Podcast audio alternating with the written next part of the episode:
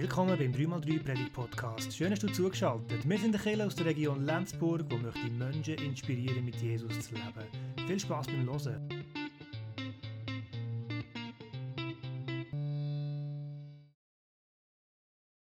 Ich hoffe, euch geht es gut nach diesen Tagen, die äh, einschneidend waren. Wir haben King Roger sozusagen verloren. Äh, viele Tränen gegeben. Er hat auch gedacht, wenn die Queen nicht mehr ist, dann muss auch der King nicht mehr sein. Und äh, ja, viele Veränderungen. Grosse, grosse Change Moments in letzter Zeit. Und äh, ich habe es spannend gefunden, ich habe einen, äh, was ist das, ein Psychologe hat äh, so ein gesagt, äh, gerade bei der Queen vor allem, warum das so viele Leute so mitnimmt, dass einfach halt äh, ja, so etwas mit den Menschen macht. Dann etwas, wo halt schon immer war, halt plötzlich nachher wegfällt. Oder beim King Roger ist vielleicht mehr gefühlt schon immer gewesen, bei der Queen ist glaube wirklich äh, für viele schon immer gewesen. Und wenn plötzlich etwas, äh, ja, eine Veränderung gibt, wo man sich so, ja, wo immer war, dann erinnert das an Endlichkeit, an die eigene Endlichkeit, aber es ist auch einfach die äh, Veränderung, die es gibt, die so ein bisschen unsicher macht. Und vielleicht kennst du das auch aus dem aus dem Glaubensleben, aus deinem Glauben, dass es manchmal Sachen gibt, wo man von klein her einfach ja, so mitnimmt, wo man denkt, das ist so, irgendein Gottesbild, irgendeine Theologie hat, vielleicht von Anfang an vom Glauben. Und vielleicht kennst du das, dass manchmal dann irgendetwas auftaucht, irgendeine Predigt hörst oder irgendeine, irgendeine irgendeine Meinung hörst und plötzlich kommt alles so ein bisschen ins Wanken oder häufig auch irgendeine Lebenskrise kommt. Das ist auch häufig der Grund, dass irgendetwas in Frage gestellt wird und du denkst, ah, das, wenn ich das jetzt, kann ich das noch glauben, wenn ich es bisher geglaubt habe und so eine Veränderung kommt. Und häufig erlebt man dann, dass das Ganze so ein bisschen ins Wanken kommt und man denkt, so, wenn man das nicht mehr glauben kann, ja, was kann man da überhaupt noch glauben? Ähm, so geht es, so glaube ich, ganz vielen, auch gerade im Glauben. Vielen geht es so im Theologiestudium, das habe ich auch so erlebt. Da kommst mal, äh, gehst mal her, top motiviert, und dann kommt der Dozent und sagt irgendetwas von äh, Schöpfungs, äh, Schöpfungsbericht. Da könnte man vielleicht auch noch anders anschauen. Und du denkst so ein bisschen, äh, what? Da bin ich doch da gekommen, zum on fire sein und dann wird Sachen in Frage gestellt. Aber es sind immer wieder gesunde Prozess, denke ich, was es immer wieder braucht, um auch können, ja, ein, ein, ein gesundes Glaubenskonstrukt in dem Sinne haben, das auch verhebt und auch durch Stürme kann gehen und gut zusammengebaut ist. Und ich glaube, als ich den heutigen Text angeschaut habe, war so ein Setting, das dort drin war, weil bei Jesus ist genau das Gleiche. Er ist auftreten, er hat äh, gewisse äh, neue Sachen reingebracht und das hat natürlich die Juden, die religiösen Menschen, die hat das extrem verunsichert. Jetzt geht er auf Leute zu, wo man eigentlich nicht zugehen sollte. Jetzt bringt er neue Botschaften, wo eigentlich äh, im Gesetz steht doch etwas anderes, man hat doch irgendetwas anderes gelernt. Und ich glaube, da hat es eine ganz grosse Verunsicherung gegeben. Was heisst das für unseren Glauben, wo der Jesus auftreten wurde? Und das ist so ein bisschen, so ein bisschen Setting, glaube wo der Text, den wir zusammen anschauen, drinnen ist. Der nächste Abschnitt von der Bergpredigt. Lassen uns das zusammen lesen. Das ist im Matthäus 5, mal die vier Verse, 17 bis 20. Versteht nicht falsch, warum ich gekommen bin. Ich bin nicht gekommen, um das Gesetz oder die Schriften der Propheten abzuschaffen. Im Gegenteil, ich bin gekommen, um sie zu erfüllen. Ich versichere euch, solange der Himmel und die Erde bestehen, wird selbst die kleinste Einzelheit von Gottes Gesetz gültig bleiben. Solange, bis ihr Zweck erfüllt ist. Wenn ihr also das kleinste Gebot brecht und andere dazu ermuntert, dasselbe zu tun, werdet ihr auch die geringsten im Himmelreich sein. Dagegen wird jeder, der die Gesetze Gottes befolgt und sie anderen erklärt, im Himmelreich groß sein. Aber ich warne euch, nur wenn eure Gerechtigkeit die der Schriftgelehrten und Pharisäer weit übertrifft, dürft ihr ins Himmelreich hineinkommen oder hinein. Ja, es ist ein, ein schwieriger Text. Ich habe ein paar Kommentare gelesen und viele schreiben, es sei einer der anspruchsvollsten Texte im Neuen Testament. Also, wir haben ein bisschen etwas vor heute Morgen brauchen vielleicht zwei, drei Stunden, aber wir haben ja alle Zeit. Nein, wir können nicht auf alles eingehen, aber es ist sehr ein spannender Text. Wir haben vor zwei Wochen gestartet äh, mit den Seligpreisungen und dort ist ganz stark so das im Fokus, so der Zuspruch von Gott, dass Gott die äh, sieht, ganz besonders, wo sich vielleicht manchmal vergessen fühlen, dass er denen nachgeht, wo, ja, wo vielleicht wo am Rand der Gesellschaft stehen. Und der Zuspruch, die Gnade von Gott, ist ganz, ganz fest im Zentrum gewesen. Ich habe Rückmeldung gehabt, dass es vielleicht, dass es ein bisschen auch einseitig ist. Einfach so die, die, die Gnade im Mittelpunkt. Und jetzt äh, ändert ein bisschen der Wind in der Bergpredigt. He? Jetzt kommt plötzlich das Gesetz wieder rein. Und ja, er, Jesus äh, versucht da gewisse Sachen noch einmal klarzustellen. Und Ich glaube, das ist eine Herausforderung, wo wir äh, heute auch immer noch so drin leben, so die, das Verständnis von Gnade und Gesetz, so das Verständnis von der Zuspruch auf der einen Seite von Gott, aber auf der anderen Seite doch auch ähm, ja, das, wo, wo Gott von einem fordert, was er wette, so die Gesetze, die wir haben. Und ich möchte zum Start äh, so, so für eine Grafik das ein bisschen versuchen einzuordnen, wenn ich das so ein bisschen verstehe. Also wir haben auf der einen Seite eben den Anspruch, wo Gott immer wieder stellt, wo, Gott, wo wir die zehn Gebote haben wo wir ganz viele Regelungen haben. So einen Anspruch, wo Gott einem stellt. Und auf der anderen Seite haben wir den Zuspruch von Gott, und er sagt, hey, bedingungslos liebe ich dich. Die ganze Gnade ist für dich da. Und ich glaube, es ist immer eine Gefahr, wenn wir zwei Sachen gegeneinander ausspielen und bei beiden extrem liegt eine gewisse Gefahr drin. Wir haben beim Anspruch die Gefahr von der Gesetzlichkeit. Das kennen wir von den Pharisäern, von den Schriftgelehrten. Es war im Judentum zu der damaligen Zeit stark gewesen, dass sie die Gesetze hatten, sich daran halten weil sie den Anspruch gehört haben von Gott. Hey, der will etwas von uns, wir müssen ein heiliges Leben führen. Und sie werden gesetzlich. Sie vergessen den Mensch hinter dran, sie vergessen den Zuspruch von Gott und vergessen dass eigentlich alles auf dieser Gnade heraus basiert, dass das eigentlich wirklich das Fundament ist. Darum der Zuspruch an unten ist das Fundament, wo man darauf aufbauen kann. Jetzt auf der anderen Seite von dem Zuspruch, ohne die Gnade klein zu machen, ist dort die Gefahr dabei, dass man auch schnell so in, ein, äh, in eine Passivität hineinrücken kann. Der Bonhoeffer hat das billige Gnade genannt. Wenn Gnade, wenn man einfach das annimmt und es nachher nicht zu einer Veränderung im eigenen Leben führt. Wenn man einfach die Gnade nimmt und Gott liebt mich ja und nachher geht man einfach weiter. Das könnte eine Gefahr sein, wenn man den Zuspruch hört und das nachher nicht lässt, lässt Frucht werden im eigenen Leben. Und ich glaube, wenn wir die Bibel lesen, wenn wir Jesus leben, dann kommt, äh, äh, wenn wir Jesus ernst nehmen, dann kommt immer wieder die zwei Sachen zusammen. Ich meine, der Zuspruch, die Gnade, das ist so das Fundament, wo der Boden legt. Aber gleich haben wir immer wieder auch die, den Anspruch von Gott. Wenn er sagt, hey, folge mir nachher, das ist das ein Anspruch. Wenn er sagt, hey, gib mir Priorität in deinem Leben, das ist das ein Anspruch. Und ich glaube, Jüngerschaft, Nachfolge, das ist dort, wo die zwei Sachen auf eine gute, auf eine gesunde Art miteinander zusammenkommen. Wo wir auch auf dem Boden von dieser Gnade auch immer wieder hören, hey, da wird Gott mir noch etwas sagen. Aber nicht, weil wir irgendwie Gott gefallen müssen, nicht, weil wir irgendwie heilig sein müssen, damit wir dem heiligen Gott begegnen können, nicht wegen dem, sondern ich glaube, einfach weil der Gott weiß, was am besten für unser Leben ist. Der Gott hat die Menschen geschaffen, die Erde geschaffen und wer, wenn nicht er, soll am besten wissen, was einem gut tut. Wie gelingend das Leben, wie aufblühend das Leben kann aussehen. Er ist der, der uns am besten kennt, der seit der ersten Sekunde von unserem Leben an unserer Seite ist und er weiß, glaube ich, am besten, was wir brauchen. Und darum ist es gut, gemeint, wenn er uns Sachen ins Leben sprechen Wenn er sagt, hey, die Gnade ist super, es ist super, hast du meine Liebe erkannt, äh, aber ich hätte da noch zwei, drei coole Ideen für dein Leben. Willst du dich darauf einladen? Willst du auf das Abenteuer einladen? Ich glaube, das tut er, tut er ganz gut. Und das ist so das Verständnis, das ich habe von diesem Anspruch, von dem, von dem Zuspruch, von dem Unterwegssein mit dem Gott, wo uns immer wieder auch ins Leben reden wir haben in der Seligpreisungen den Zuspruch stark gehabt und dann die wahrscheinlich Frage auftaucht, ja, aber in dem Fall gilt jetzt nichts mehr von dem Gesetz. In dem Fall können wir jetzt alles vergessen, alle die Regelungen und gegen das wehrt sich jetzt Jesus sehr stark. Es, es erinnert mich ein bisschen manchmal an meine Kinder. Äh, Diana hat damals gesagt, wenn ich irgendeine Regel oder irgendetwas wollte sagen, mach das, dann hat sie damals den Spruch gemacht, ja, ich muss das nicht machen, ich weiß, du hast mich sowieso noch gern, auch wenn ich es jetzt nicht mache. Und hat sie das als Ausrede versucht zu brauchen.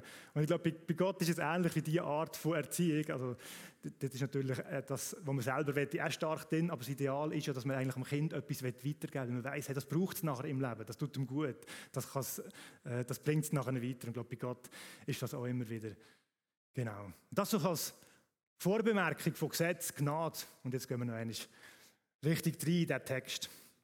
Wo Jesus wie klarstellt, nein, es ist nicht so, dass einfach alles, was vorher war, einfach schlecht war, dass ihr einfach alles vergessen könnt, sondern das soll weiterhin Bestand haben.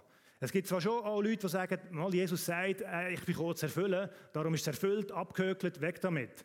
Aber das fände ich ein bisschen komisch, wenn er nachher dann sagt, die kleinste Einzelheit von Gottes Gesetz soll gültig bleiben. Oder wenn er nachher sogar sagt, das soll das weit übertreffen, dann ist, glaube ich, das ein bisschen zu kurz gegriffen, wenn wir einfach sagen, es ist alles erledigt und weg damit. Ich glaube nicht, dass das gemeint ist. Ich glaube, dass das Erfüllen, das ist auch so ein äh, jüdisches, rabbinisches Ding. Die Rabbis haben seinen Schülern gesagt, hey, du hast das Gesetz aufgelöst, wenn sie eine Auslegung gemacht haben, wo sie nicht einverstanden sind, wenn sie etwas falsch verstanden haben in dem Sinn. Und sie haben ihren Schülern gesagt, hey, du hast das Gesetz erfüllt, wenn sie eine Auslegung gemacht haben, die dem entspricht, was sie auch finden. Also es geht um eine Klarstellung, um ein richtiges Auslegen äh, vom einem Bibeltext. Und ich glaube, Jesus kommt und sagt, nein, das Gesetz ist nicht aufgehoben, das Alte Testament ist nicht aufgehoben, sondern es geht darum, das richtig zu verstehen, ins richtige Licht zu rücken. Und was er nachher macht, ist, er sagt, wir müssen sogar weit übertreffen. Puh. Und nachher im weiteren Abschnitt macht er nachher ganz viele Beispiele. Ich habe da mal drei rausgenommen. Es geht nachher noch weiter, aber da haben wir nachher eine eigene Predigt dazu. Und immer wieder sagt er, im Alten Testament steht, ihr sollt nicht töten. Ich aber sage euch, und das Ich aber sage euch ist nachher wie so das Auslegen von etwas, so wie das bessere Gerechtigkeit bringen, so wie sagen, hey, aber eigentlich ist es so gemeint. Ich glaube, das ist wie, wir haben wieder die Einleitung, ich werde es euch nochmal erklären, wie es gemeint ist. Ich werde euch eine bessere Auslegung geben, eine bessere Gerechtigkeit geben und nachher kommen ganz viele Beispiele. Im Alten Testament steht, ihr sollt nicht töten. Ich aber sage euch, wer schon seinen Brüder, sein Gegenüber mit Zorn begegnet, schon der bricht das Gesetz. Er verschärft es. Jesus sagt, im Gesetz steht, man soll nicht Ehe brechen. Ich aber sage euch, wer schon, spricht die Männer an, wer schon eine Frau mit begehrendem Blick anschaut, schon der hat mit ihrem Ehebruch begangen. Er verschärft es. Für die Ehescheidung, dort gibt es ein Gesetz im Alten Testament, dass man scheiden darf. Und er sagt, hey, das steht dort. Ich aber sage euch, so ist es eigentlich nicht gedacht. Es wäre etwas anderes Ziel von einer Ehe. Und er bringt verschiedene Beispiele, um etwas aufzuzeigen. Und man merkt, Jesus, Jesus wird hier radikal. Er sagt nicht einfach, ja, ja, nur noch Liebe, alles ist gut, sondern er nimmt die Themen und er verschärft sogar. Und nachher bringt er noch so radikale Sachen, wie die, die die Texte gut kennen, wissen das. Wenn nachher ein Auge die verführt, dann reißt es aus. Wenn die Hand verführt, dann hackt sie ab. Also Jesus wird ziemlich radikal und wir denken so ein bisschen, ah, Jesus, come on, ein bisschen locker bleiben. Aber Jesus ist nicht einfach in ein Schema zu pressen, sondern er wird radikal. Und ich glaube, er wird wirklich radikal werden. Aber radikal in dem Sinn, was eigentlich das Wort meint, radikal. Wenn man auf Wikipedia eingibt, was bedeutet radikal, dann steht dort, radikal kommt vom latinischen Wort radix, was Wurzel bedeutet und beschreibt, beschreibt das Bestreben, gesellschaftliche und politische Probleme an den Wurzeln zu packen und von dort aus möglichst umfassend, vollständig und nachhaltig zu lösen. Und als ich das gelesen habe, Wikipedia, habe ich gedacht, ja, genau das ist es doch, was Jesus will. Er will Problem.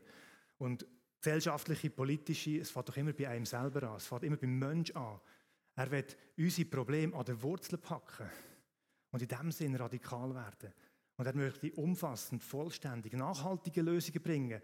Und, und nicht einfach sich hinter einer Lebensordnung, hinter einer Regel zu verstecken, wie man es vielleicht hat festgehalten dann im Gesetz innen, wie gehen wir nachher um, wenn wir ein Problem haben.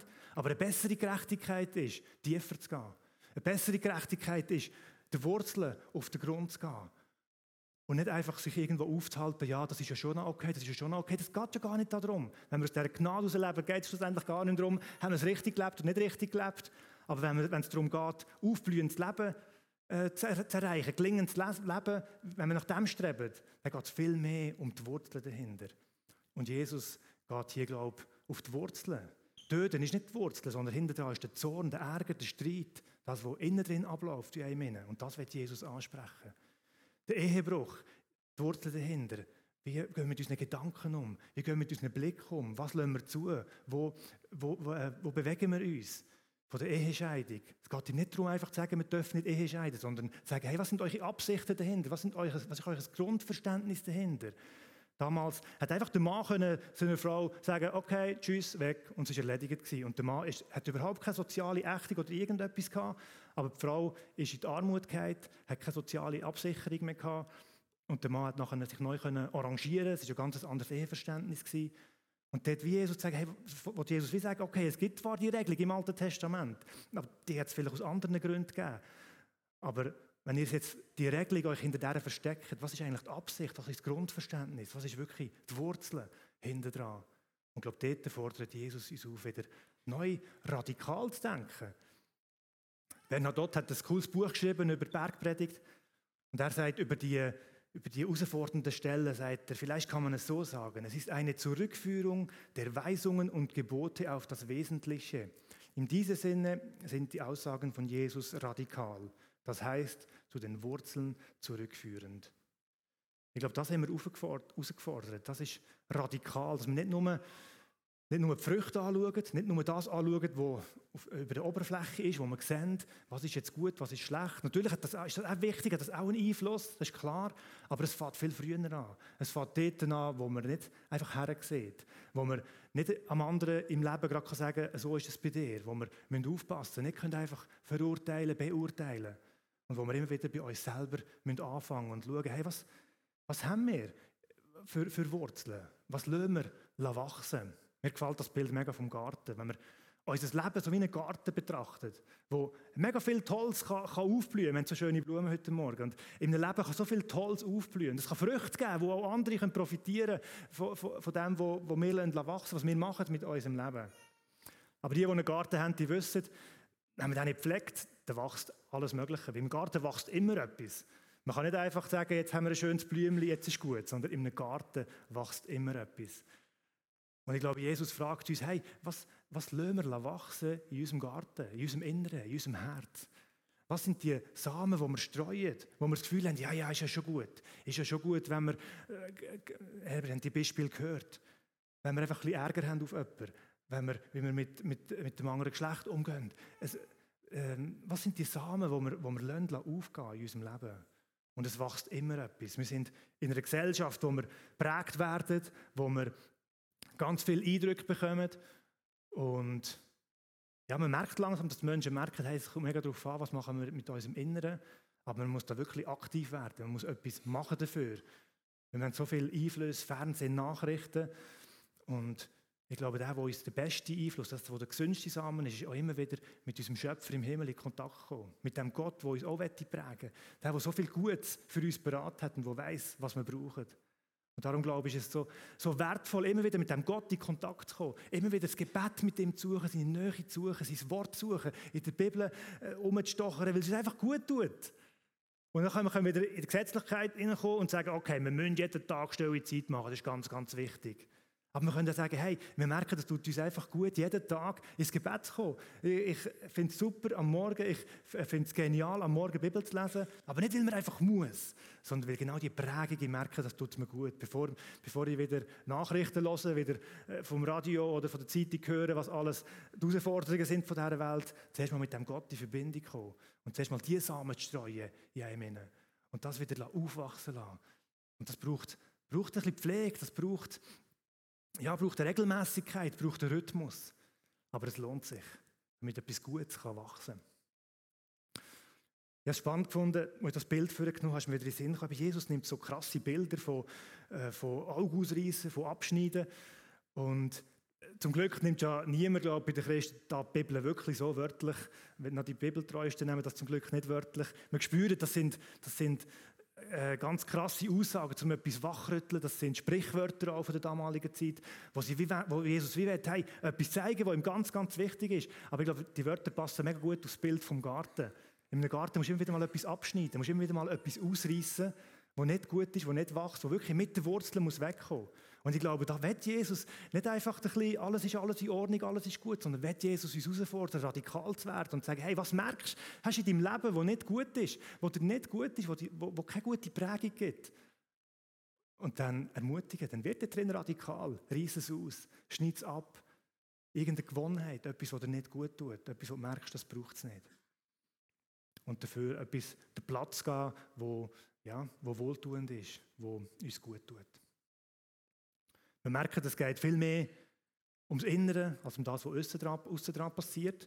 Und im Alten Testament gibt es eine Person, das staune ich immer wieder, als Testament, vieles noch nicht gewusst von Jesus, wo aber das schon mega gut verstanden hat. Der König David wird der Mann nach dem Herzen Gottes genannt, also nach dem Inneren. Und wir haben vorher eben von Ehebruch, von Morden, Ehescheidung gehabt. Der David hat dort überall äh, versagt, in dem Sinn, das ist ein blödes Wort, er hat dort überall seine Probleme gehabt. Und trotzdem wird der Mann nach dem Gott seinem Herz genannt. Schon nur das finde ich, finde ich genial, wie man zu solchen Sachen steht. Und es gibt einen coolen Psalm, Psalm 51, wo der David schreibt, wo der Nathan, der Prophet, auf ihn zugekommen ist und gesagt hat, dass Gott das wirklich nicht cool findet, nicht gut findet, ganz schlecht findet, was er da gemacht hat. Und der Psalm äh, reflektiert er und dort schreibt er, der David, mit Schlachtopfern bist du nicht zufrieden, sonst hätte ich sie dir gebracht. Und auch Brandopfer würdest du nicht annehmen.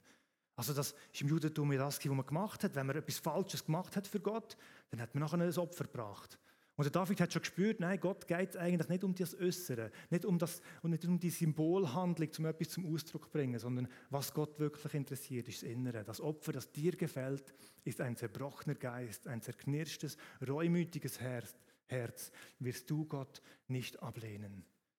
Das Herz ist im Alten Testament so der Sitz vom Leben, das, wo uns wo die Entscheidungen macht, äh, ist nicht nur, also ist noch ein bisschen weitergegangen als, als nicht nur Gefühl, sondern wirklich äh, alles, was innerlich ist, wird mit Herz beschrieben. Und der David weiß schon, hey, Gott geht schlussendlich nicht einfach darum, richtig zu handeln, sondern es geht schlussendlich darum, dass man innerlich eine Veränderung erfährt und innerlich wieder Sachen auch ausreißen kann, was nicht da reingehört und wieder einfach Platz kann lassen für den Gott im Inneren. Sprüche 4,23 ist so schön. Vor allem aber behüte dein Herz, denn dein Herz beeinflusst dein ganzes Leben. Und ich glaube, das ist schlussendlich, so im Übertragenen Sinn, das, was Jesus meint mit der besseren Gerechtigkeit. Wir merken, schlussendlich geht es einfach weiter. Wir können oberflächlich die Gesetze nehmen und sagen, okay, du musst so und so leben, so wie es die Pharisäer, Schriftgelehrten gemacht haben. Oder wir können sagen, ja, Jesus an die Wurzeln, er will eine Stufe tiefer gehen. Ihm geht es ums Herz. Und dort drin ja, dort drin passiert ganz, ganz viel. Das ist das, was nachher Entscheidungen hat auf unser Leben. Darum ist, glaube ich, die Frage, ja, was, was lassen wir wachsen? Wo haben wir für, ähm, für Lebensrhythmen, für Angewohnheiten, die uns vielleicht nicht so gut sind, wo uns Gott auffordert, hey, reiß das aus, schneid es ab. Und was können wir kultivieren, pflegen, wo wir merken, hey, da wollen wir für ein aufblühendes Leben etwas Platz geben. Im Psalm 51 schreibt David auch noch das schöne Gebet, Gott, schaffe in mir ein reines Herz, gib mir einen neuen, aufrichtigen Geist. Verstoß mich nicht aus deiner Gegenwart und nimm deinen Heiligen Geist nicht von mir. Lass mich durch deine Hilfe wieder Freude erfahren und mach mich bereit, dir zu gehorchen. Und wir dürfen jetzt miteinander das, äh, die Worte in Form von Lied singen. Und ich lade euch ein, einfach für euch ins Gebet zu gehen mit dem Gott. Vielleicht ist noch etwas in Sinn gekommen und ihr merkt, okay, in meinem Garten, da gibt es vielleicht Sachen, die, die nicht so gut sind. Dann kannst du mit dem Gebet gerade vor Gott kommen. Vielleicht merkst du etwas, hey, da will ich etwas kultivieren, da will ich irgendwelche Samen streuen, irgendeinen äh, Rhythmus reinbringen, wo mir gut tut. Dann nutze gerade die Zeit, mach etwas fest mit Gott und komm einfach ja, vor dem Gott und mach es mit ihm zusammen klar. Amen.